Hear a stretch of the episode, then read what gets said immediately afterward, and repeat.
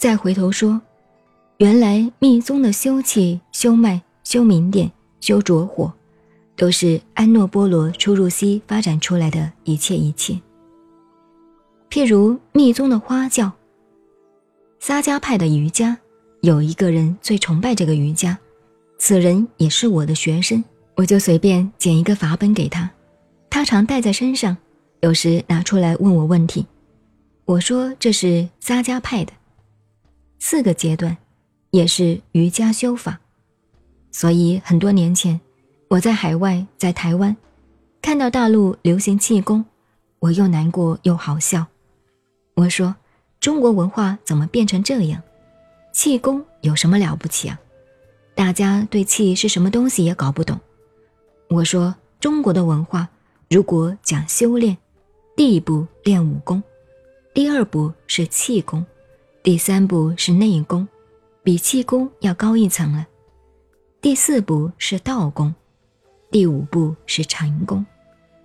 我说，现在中国怎么一起搞气功了？气是什么东西啊？都把一呼一吸当成气了。一呼一吸是气，但属于风大的作用。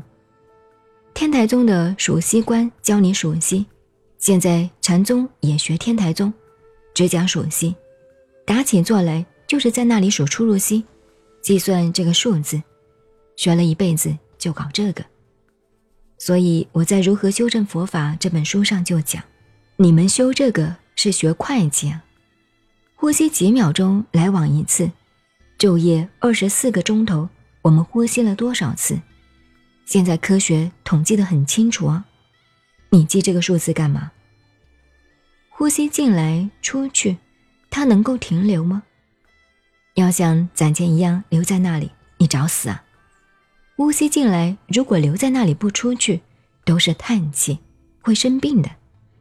呼吸要流通才健康啊！如果达到了得定，止息，不呼也不吸，那个就是真息。佛告诉你的。呼吸来往叫长氧气，是保养用的。等到止息，不呼也不吸，鼻子、身体都没有呼吸，定住了。那个止息是指了报生气，那是生命的根本。你能把握住了那个，可以去病延年，活久一点。不一定说不死，不过也许不死。